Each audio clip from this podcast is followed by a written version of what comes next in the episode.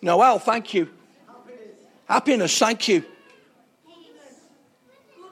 Goodness, thank you. Joy, faith, peace, love, happiness, thank you.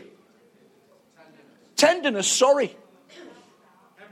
Happiness, thank you. Anybody else? And so we could go on. Goodwill, celebration, presence, laughter, the Saviour, nativity, shepherds, wise men. I want us just to think for a moment of a word that sits very much in the Christmas season, but actually I want us to be encouraged again today to make it the experience of every day of the coming new year. What I love about the Christmas story is that very often you'll find verses that were written in the Old Testament of the Bible several hundred years uh, before uh, the, the birth of Christ took place. They're what we call prophetic prophecies. And the true sign of prophetic words is that they come to pass. So in Isaiah 7:14, the great prophet of the Old Testament, Isaiah, says that there would be someone born and they would call his name Emmanuel, which means God with us. And then uh, Christian reference in his prayer time, uh, Joseph wrestling with this truth of uh, his wife to be pregnant with child and the public disgrace that that would have been brought on them in that culture of the day. But the angel comes and says, Don't be afraid, don't divorce, don't separate, because the babe that's going to be born is the savior of the world. And in matthew 1.22 he confirms the word that was written hundreds of years before and says you will call him emmanuel which means god with us.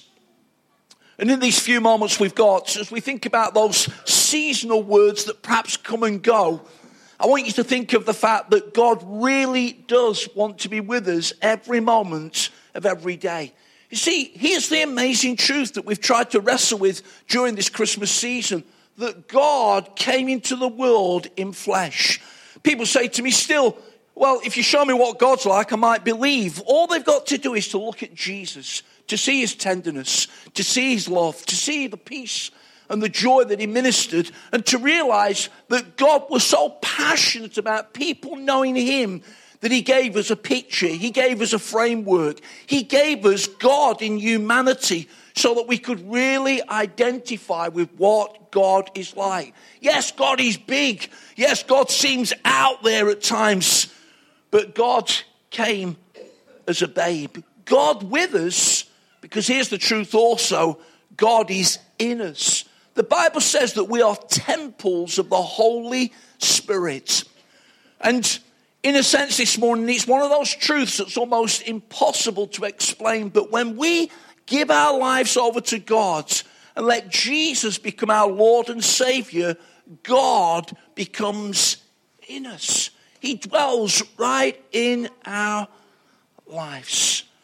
And here's two thoughts with regard to Emmanuel as we think about that amazing truth today. Number one, Emmanuel is an essential requirement.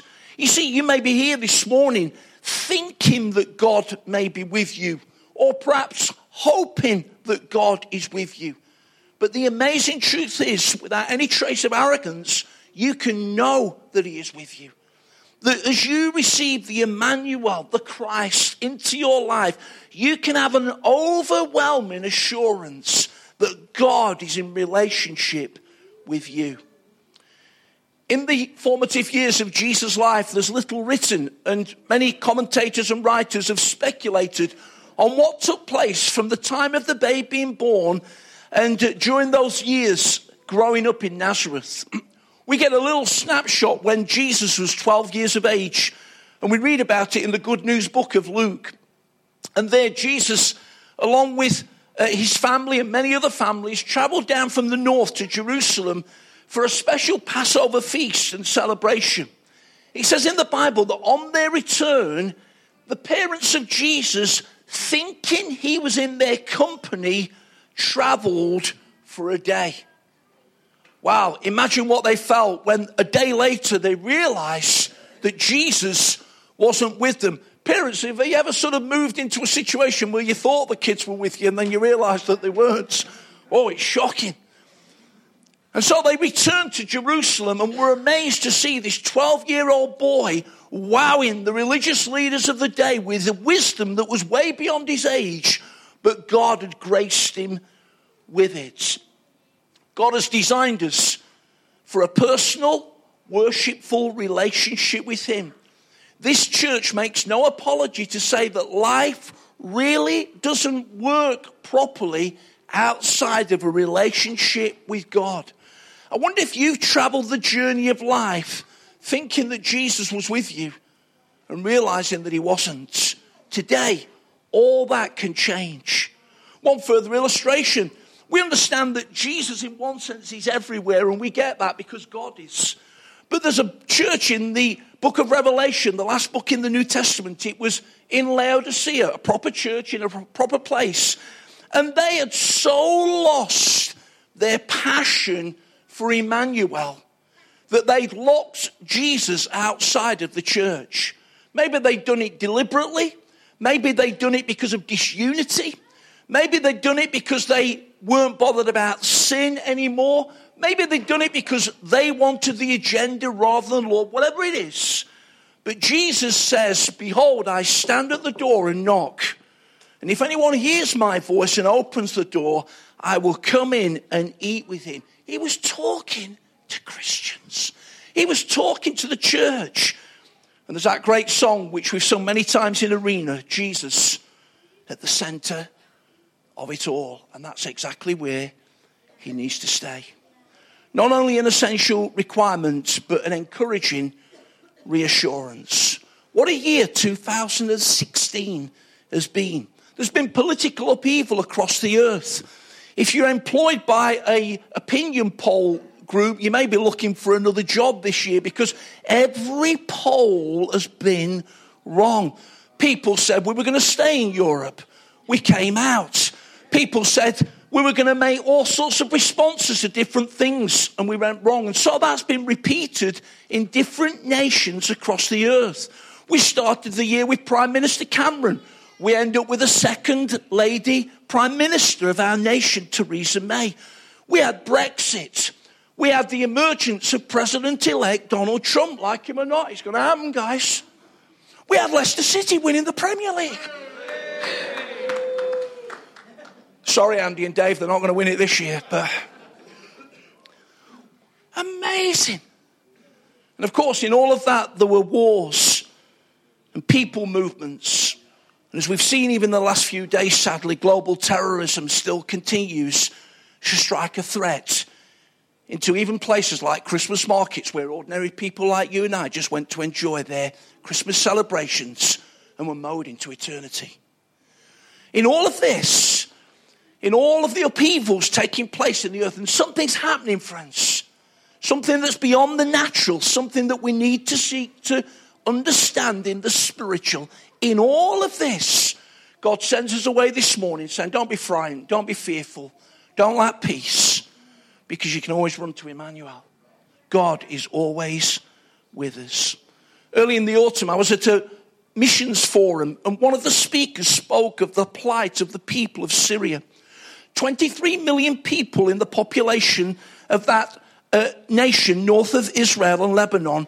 4.5 million of them have left the nation, and a further 6.5 million uh, have been displaced. In other words, half of the population of Syria do not now live in their original home.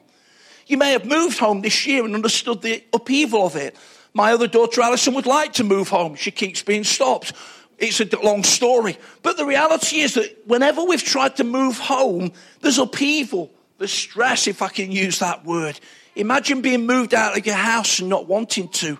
And imagine 11 million people that happening to.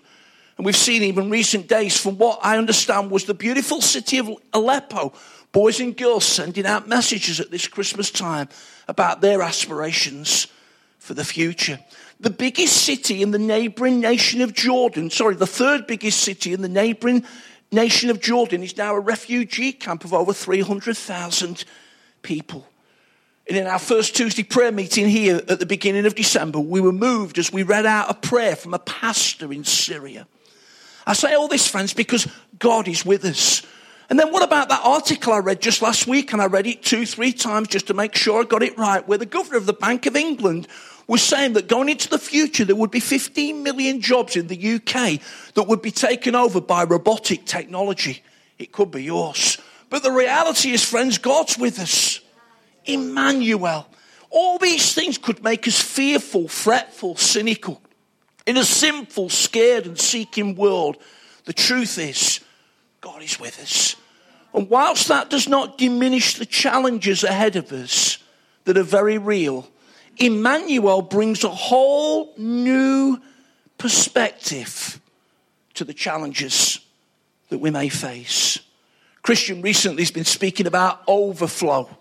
And in Romans 15 13, it says, May the God of hope fill you with all joy and peace, so that you may overflow with hope by the power of the Holy Spirit. How can we make a difference going into our new year by you overflowing with hope into sometimes hopeless situations? Because Emmanuel, God with us, dwells in our hearts. And so, as I close, a prayer that I came across recently that says these words Oh Lord Emmanuel, we praise you for your grace and mercy, for revealing yourself to us through Christ Jesus, and for giving your word to guide us. Help us to live in its reality and share the message of God with us, and so bring great hope to all around. It's not just for today, it's forever. Emmanuel, God with us. Amen.